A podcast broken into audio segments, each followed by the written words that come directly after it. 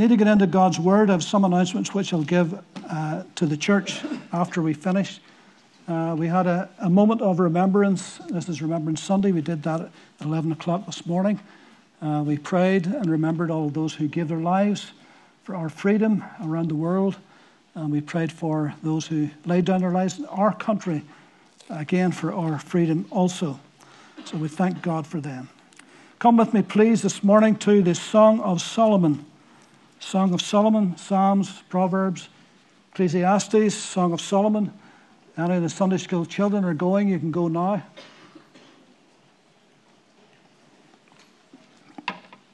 And chapter five. Song of Solomon, chapter five. And we shall read from verse nine. What is your beloved more than another beloved, O fairest among women? What is your beloved more than another beloved, that you so charge us? My beloved is white and ruddy, chief among ten thousand. His head is like the finest gold. His locks are wavy and black as a raven. His eyes are like doves by the rivers of waters, washed with milk and fitly set. His cheeks are like a bed of spices, banks of scented herbs. His lips are lilies, dripping liquid myrrh. His hands are like rods of gold set with beryl. His body is carved ivory inlaid with sapphires. His legs are pillars of marble set on bases of fine gold. His countenance is like Lebanon, excellent as the cedars. His mouth is most sweet. Yes, he is altogether lovely. This is my beloved, and this is my friend, O daughters of Jerusalem. The Song of Solomon is a lyrical love poem, and it's written in typical Eastern flowery fashion. Uh, Eastern style makes great use of the simile. So if you were to read through this book, you'll see lots of similes, like thy hair is like a flock of goats. His cheeks are like beds of spices. His head is like the finest gold, and so forth. And at the heart of this book is a love story. A love story between the Shulamite, this beautiful young woman, and her shepherd lover whom she's espoused to in Shunem. And the background to the story is this. Solomon, in his pomp and his power, at this time has seven hundred wives and three hundred concubines. Now, concubines are inferior to wives. Uh, they are, in effect, mistresses, although they're not hidden away. They're certainly part of the, the harem at the palace. Solomon would send out throughout the whole country men to scour the land to seek and to find the most beautiful woman he could find and bring them back to the palace to either be a concubine or another wife. Many of his wives were princesses from other kings, neighboring kings, and uh, that helped him politically to make alliances with other nations. It would be very hard to fight another nation to attack you if you were married to one of their daughters. So there's a lot of political shenanigans going on in all of that. But whenever these women would be brought back to the palace to be either a wife or a concubine, they would be treated lavishly. And they would be given the most beautiful of costumes to wear and the most expensive perfume. And everything was extravagant. Their quarters, where they lived and where they stayed, was beautiful. And this young Shulamite woman, uh, she was brought back, and Solomon really took a shine to her. She was absolutely beautiful. And Solomon did everything he could in his power to win her and to woo her. And he went out of his way to say the most beautiful things about her and so forth. But she was having none of it. She had only eyes for one person, and that was her shepherd the sh- from Shunem, her beloved. And the portion we just read, the daughters of Jerusalem, uh, they were the part of the harem. That's who she's addressing. And they could not understand, well, why, why, why are you turning down King Solomon and all his beauty and all of his power and all of his riches and all of his influence? Why would you do that for a shepherd? And then she goes on to a very flowery way of expressing her love and her feelings towards her shepherd lover from Shunem. And I, I, I would love to take the time to go through the whole book, but we can't do that. I've done that in the past. It's a wonderful book. I'd encourage you to read it. There's some beautiful statements in it that you could, you could preach for a month in this book alone. But I just want to draw your attention to an intriguing, evocative sentence that she said in the midst of what we have just read. It's in verse sixteen. After all the, the similes she used to describe him, then she said, yes, he is altogether lovely. He is altogether lovely. Now, here's a, here's a picture, if you will, of the, the Shulamite and expressing her love towards her shepherd lover. And this is a picture, I suppose, of Christ and his church, uh, because Christ is our shepherd lover. He calls himself the good shepherd. Yeah. And the book of Hebrews is called the, the great shepherd. Uh, Apostle Peter calls him the chief shepherd. And so he's our shepherd, and he loves us, and we love him. And if you read through the whole book, you would see these conversations going on between the, between the Shulamite and the shepherd and the daughters of Jerusalem and Solomon. It's a wonderful book.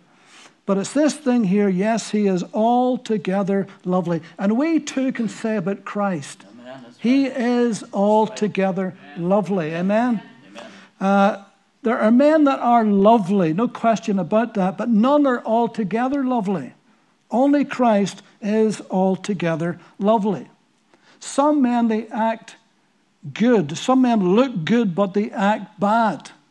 You know, some of them are knowledgeable, but they lack wisdom. Some are lacking in physique and looks, but they're rich in character. Uh, some are strong, but they're not loving. Some are long on gifts, but they're short on graces. You see, even men that are lovely are not altogether lovely. Only Christ is altogether lovely. Absalom, that son of David, uh, he was very handsome, and he had beautiful, beautiful long hair. And that was his pride and his glory, this beautiful head of hair. He had a beautiful head, but he had a horrible heart. He was a wicked man. He looked good on the outside, but he was rotten on the inside. Solomon was the wisest man that ever lived on the face of the earth. And yet, for all of his wisdom, he acted very, very foolishly. He never should have had seven hundred wives and three hundred concubines. God warned him against this. Because what happened, and he was warned this would happen, that they came with their pagan gods. And he accommodated that. And in the end, in the end, it drew him away from the living God to a very large degree. So he acted very, very foolishly. Samson was the strongest man that ever lived, but yet he was weak morally. You remember in Second Kings five, it talks about Naaman, the captain of the host of Syria. And he was a great commander. He was a top-notch soldier. He was a five-star general. And he was very courageous. And the Bible says he was a very honorable man. But, but he was a leper. He was a leper. You see, the best of men are just men at best. No matter how good men are. And when I say men, I'm speaking generically. I'm talking about every man, every woman, humanity. The best are just men at best.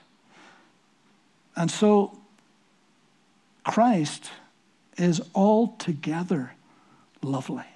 He's the lily of the lily of the valleys. He's the fairest of ten thousand. He's the brightest star. He's the loveliest yeah. of lords. Yeah. He's the kingliest of all kings. Yeah. Pilate said, I find no fault in this man. I have examined him. There's nothing worthy of death in this man. Pilate's wife had a dream, said to Pilate, have nothing to do with that just man. Even one of the thieves on the cross said to his friend, he says, we deserve what we're getting today, but this man has done nothing amiss. Even one of his executioners looked up and said, truly, this was the Son of God. Even Judas, who betrayed him, took those thirty pieces of silver back to the Pharisees and threw them at his feet and said, I have betrayed innocent blood. You see, he was altogether lovely. W Y Fullerton, in one of his old hymns, he said, when the morning stars were singing and the world was newly born, and all of life was filled with music, music of the morn, There was one above the splendor who commanded it to be, and in all the heavenly radiance none so fair as he. Amen. He is altogether lovely. Altogether lovely in his ways. Revelation fifteen and three, just and true are your ways, O Lord.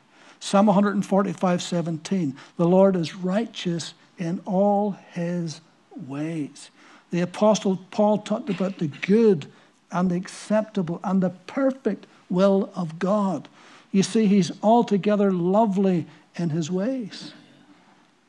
But as for the Lord, his ways are perfect. You see, as men, we have mixed motives.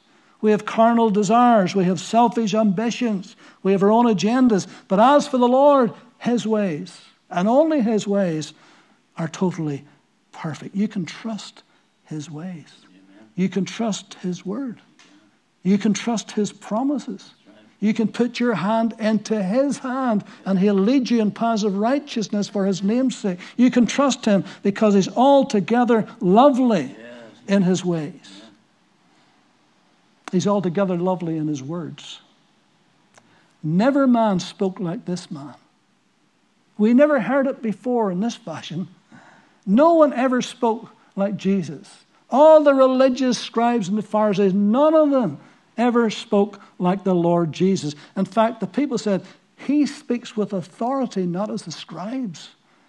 The scribes were always quoting some rabbi here and some rabbi there. And Jesus, he said, you have heard it from old that has been said, but I say unto you. He spoke on his own authority. He didn't need to quote anybody. He spoke from his own authority. His words were altogether lovely. His words were gracious. They were tender. They were compassionate. They were merciful. They were loving. They were kind. They were honest. They were honest because sometimes he had to rebuke and chastise. But even when he rebuked and chastised, he spoke the truth in love. You see, because his words were altogether lovely. Now, none of us likes chastised. None of us like rebukes. None of us. It's hard to take. But if the Lord does it, it's for our good and for his glory. And even if he does it and it stings when it happens and we know he's chastising us, yet it's altogether lovely because it's good. Some men's words are lovely, but never altogether lovely. Because we lie, we flatter, we boast, we condemn, we gossip, we promise and don't pay, we say and we do not. And so with the best will in the world, even if our words are lovely, they're not altogether lovely. In Luke four twenty-two, it says they wondered at the gracious words that proceeded from his mouth. They wondered. They'd never heard words like this. Your sins are forgiven you. Only believe. All things are possible to him that believes. Fear not. Peace, be still. Jesus said, heaven and earth shall pass away, but my word shall never pass away. No man could say that, only Jesus. No man could boast that, only Christ, because his words are altogether lovely. In John one and fourteen, and think about it in this sense that we're talking about. John says, we beheld his glory as the only begotten of the Father, full of grace and full of truth. Full of grace and full of truth. Full of grace, that's his ways. Full of truth, those are his words. And his ways and his words are altogether lovely. You can find no fault in him. Nothing. He's perfect in every way. In Psalm eighty-five and ten, it says, mercy and truth have met each other. Righteousness and peace have kissed each other. How? How can mercy and truth meet each other? In Jesus Christ, the one who is full of grace, full of mercy, and full of truth. The woman taken in adultery. Grace says, neither do I condemn you. But truth says, but go and sin no more. The man who was at the pool of Bethesda, Jesus said to him, rise, take up your bed and walk. That's grace. But then later on he meets him. And he said to him, behold, you're made whole. Now, sin no more, lest a worse thing come upon you. That's truth. You remember the little woman, the Syrophoenician, the Greek little lady, who came to Jesus begging him because her daughter was demon-possessed to do something about it. And he just ignored her. And the disciples didn't like this, and they, they kept trying to shoo her away. But she kept following. He was testing her. So he ignored her, but she kept following. And she kept asking. And then he said, but it's not fitting, it's not right to take the children's bread and to cast it to the dogs. You know, often Jews called those who were non-Jews dogs. Now, everything Jesus said is true here. It's truth. He says, I'm not called except for the lost sheep of the house of Israel. That was true. But she kept persisting and persisting. And then she said, she says, but Lord, that's true. I know that. But even the little puppies, they get the crumbs that falls from the master's table. And then grace spoke and says, woman, for this saying, go your way. The devil has gone out of your daughter. And she went home, and at that hour, she was completely set free. You see, he's full of grace, and he's full of truth. So he's altogether lovely in his ways. He's altogether lovely in his words. He's altogether lovely in his wisdom. First Corinthians one twenty-four, Christ is called the wisdom of God. The wisdom of God. In Luke chapter two.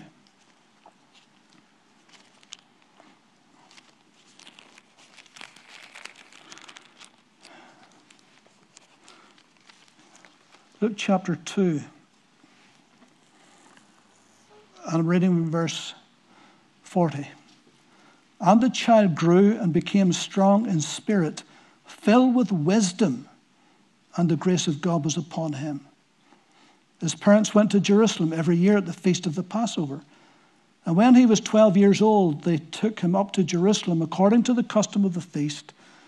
And when they had finished the days, and when they had finished the days, as they returned, the boy Jesus lingered behind in Jerusalem. And Joseph and his mother did not know it, but supposing him to have been in the company, went a day's journey. What does that mean? Well, whenever they came to Jerusalem, Mary and Joseph and Jesus and all his siblings and aunts and uncles and cousins and grannies and grandmas, the whole family entourage, they would travel together. It would keep them safe as well, to keep them company. But whenever they were going back, there was a lot of them, they didn't notice Jesus was missing for a whole day. And then finally, the penny dropped. Where's Jesus? And so it says uh, in verse forty-four, but supposing him to have been in the company, they went a day's journey and sought him among the relatives and acquaintances. So when they did not find him, they returned to Jerusalem seeking him. Now it was so that after three days they found him in the temple, sitting in the midst of the teachers, both listening to them and asking them questions. And all who heard him were astonished at his understanding and answers. And so when they saw him, they were amazed. Ah, a twelve-year-old boy sitting with the top theologians of his day, with the learned men in the temple. And for three days he kept their attention, asking them questions, giving them answers. Wouldn't you like to have been there? Wouldn't you like to hear some of the questions and some of the answers he gave? I mean, these men were astonished. They were amazed that such a boy had such depth of wisdom. You see, he was altogether lovely in his wisdom. I mentioned a moment ago about the woman taken in adultery and how that they brought her to Jesus in the temple, threw her at his feet, and said, the law says this woman committed adultery. She should be stoned. And the law did say that. Absolutely true. But at that moment, they didn't care about that woman, and they weren't even caring about the law. They were just trying to trap Jesus because he was preaching love and forgiveness and grace and pardon and compassion, everything they knew nothing about. And Jesus, for a moment, said nothing. But in devastating wisdom, he stooped down and he began to write in the ground. Now, it's mere conjecture what he wrote because we don't know. But could it have been the Ten Commandments? Could he have written down, thou shalt not covet thy neighbour's wife, and maybe looked at one of them until he felt ashamed and walked away? Thou shalt not commit adultery. They would like that until he looked at another one, and then his head would fall and he'd walk away. Huh? Thou shalt not steal. Thou shalt not bear false witness. And one by one, whatever he wrote, one by one by one, from the eldest to the youngest, they all left. Woman, where are your accusers? You see, for a death sentence to be passed, you need at least two, maybe three accusers, witnesses. But there was none. They went away with their tail between their legs because they recognized their sinful nature. Ah. Woman, where are your accusers? Remember what he said to them? Let him without stone, let him without sin cast the first stone. They all left.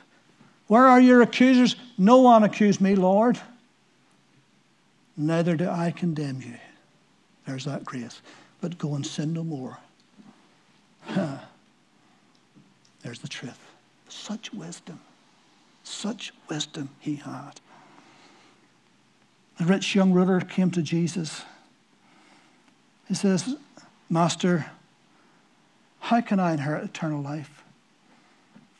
And Jesus mentioned several of the commandments. He says, I, I have done all of these since, since my youth.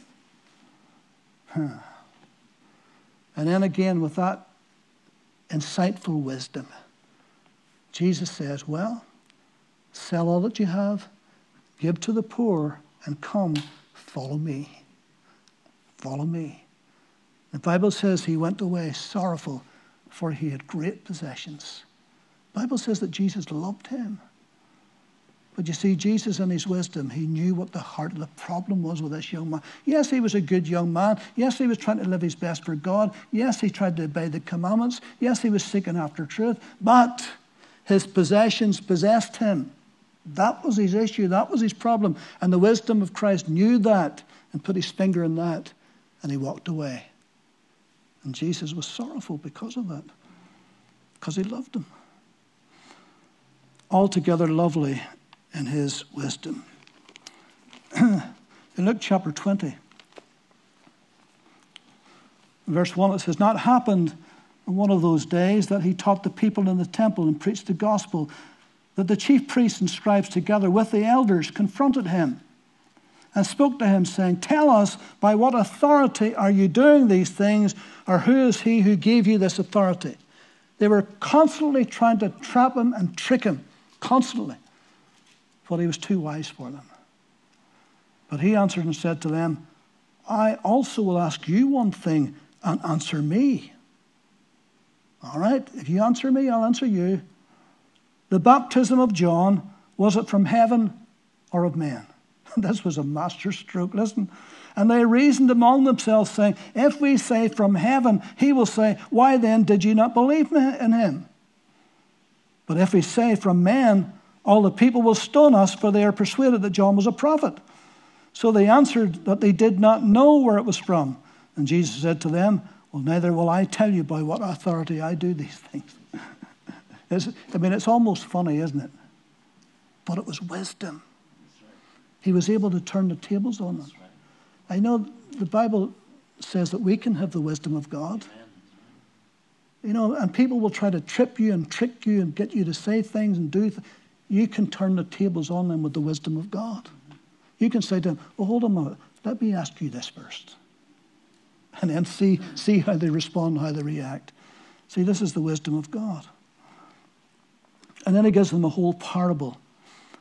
And then after the parable, in verse twenty, it says, so they watched him and they sent spies who pretended to be righteous that they might seize on his words in order to deliver him to the power and the authority of the governor. Then they asked him, saying, Teacher, we know that you say and teach rightly, that you do not show personal favoritism, but teach the way of God in truth. They were liars. They didn't believe that for one second, but they were flattering. They were softening him up as they thought, and then they were going to trap him. So after they said those nice things, then they said, is it lawful for us to pay taxes to Caesar or not? See, this was a big issue.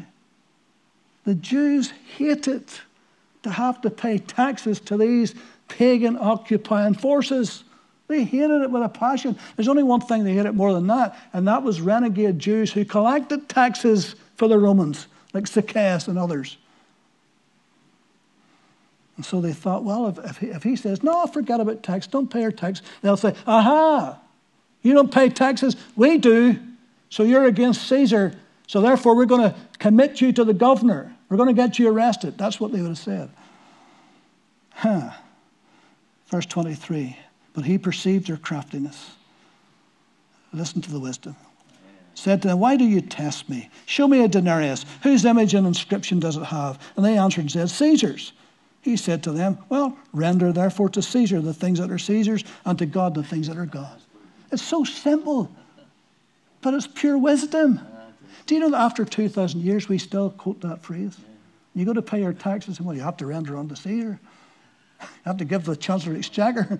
He's Caesar at the moment, isn't he? But listen to this. But they could not catch him in his words in the presence of the people, and they marveled at his answer and kept silent. These were his enemies, and, and they marveled. They were astounded at such wisdom. It was just so easy for him. He just was so full of wisdom. They never, ever could catch him in his words. He was altogether lovely in his wisdom. And then finally, he's altogether lovely in his ways, he's altogether lovely in his words, altogether lovely in his wisdom, but he was altogether lovely in his winsomeness. Winsome. There's a word we don't use often. It's an old English word. It's a lovely word. Winsome. What does it mean? It means captivating, charming, attractive, appealing, winning. And Jesus was winsome. There was something that was attractive and captivating and appealing and charming about him. You know, God in his wisdom never left us an image of what he looked like. Because if he did, we'd have worshipped it. That's right. The Caesars had their statues in the streets. They had their, their busts of their face on pillars everywhere. They wanted to be seen of man and to be worshipped. And God knew that if we had an image, we'd worship it. The Shroud of Turin has become an object of worship almost, which is a ridiculous thing. But no, having said that, there must have been something, even about his physical appearance, even with that, there must have been something that was attractive and appealing. Little children were drawn to him. And they would come to him with no fear, no reserve. He'd pick them up in his arms and he'd bless them. There's something about him. His personality, his very presence. When Jesus would walk into a room, his very presence would light up the place. That's what I mean by winsome, lovely, beautiful, gracious. Men, women, boys, girls, young, old, no matter. There was an attraction about Christ. He was exceptionally strong, and yet he was very tender. On the cross, he was suffering indescribable, excruciating pain and anguish, and yet he never cried one tear for himself. Not a tear was shed for him, and yet at the grave of his friend Lazarus, he wept openly and unashamedly because his heart was so moved. When he saw those sisters, he saw their grief and their hurt and the pain, even though he knew he was going to raise them up from the dead, but he shed tears in front of all. And they said, see how he loved him. They could see the tears. See, he's so winsome. I don't know if you ever watch those programs on television about those North Sea trawler men who fished in the North Sea or the, the Barents Sea, and how dangerous it is and how tough and hard that work is. I mean, these men are like steel. I mean, it's tough, hard labor and work. I can understand why fish is so expensive. You watch one of them programs and you'll understand why fish is so expensive. These, these, these guys risk their lives every day, and it's hard, tough work. It's not like somebody sitting on the beach casting a wee line. I mean, this is hard labor. And Peter, James, and John were professional fishermen. They had big, rough, calloused hands. They had weather-beaten faces. This was their day-to-day job. They knew about the storms in Galilee. There had been in many storms in Galilee. They knew all about it. They knew what it was like to haul those nets in and get those pots up for whatever to do. They knew all about that. And yet Jesus, the winsome Jesus, the lovely Jesus, he went to them and he says, men, follow me. I'll make you fishers of men if you follow me. And every one of them, they just left all. They laid down their professions and their jobs and their career, everything, their business. They laid down everything and they followed Jesus. Amen. What an attraction. What an appeal he had that they would follow him. He was altogether lovely. No sin to mar him. No old nature to spoil him. He was altogether lovely. And you know, the Shulamite, she could say, I could tell you many things about my shepherd, but I'll tell you one thing. He's altogether lovely. He's altogether lovely. I may run out of words to describe him, but I'll tell you this, he's altogether lovely. Amen. Yeah. Amen. And so is Christ, yes. Our Jesus, our Lord, our yes. Savior, amen. The one whom we love, the one who loves us more than we could ever love him. That's right. No matter how much we think we love him, he loves us a million times more. Amen. He's so loving and gracious and kind and merciful and lovely and compassionate towards us. That's the Jesus that we serve. That's the Jesus the world needs to know about. Amen. Philip says, Lord, show us the Father, and it will be sufficient for us. You know, there's lots of people like that. You know, the God of the Old Testament, not too sure about, oh, Jesus, he's nice, but that God of the Old Testament. But Jesus said to Philip, Philip, if I've been with you such a long time, and you haven't seen the Father, he that has seen me have seen the Father. That's right. I, I, I'm like what the Father's like. Look at what I do. Look at what I say. Listen to me. Let me show you the actions of the Father. I do everything to please the Father. You've seen me. You've seen the Father. Amen. He is altogether lovely. Aren't you glad today that you know him as your Savior? Amen. What about you today? Do you know him as your Savior? Is he altogether lovely to you? Is he your shepherd? Is he the good shepherd of your soul? Is he the great shepherd? Is he the chief shepherd?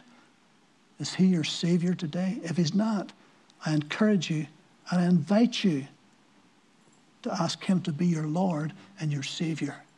And if you do, then you'll be able to say like the Shulamite, and you'll prove it in your life that he is altogether lovely.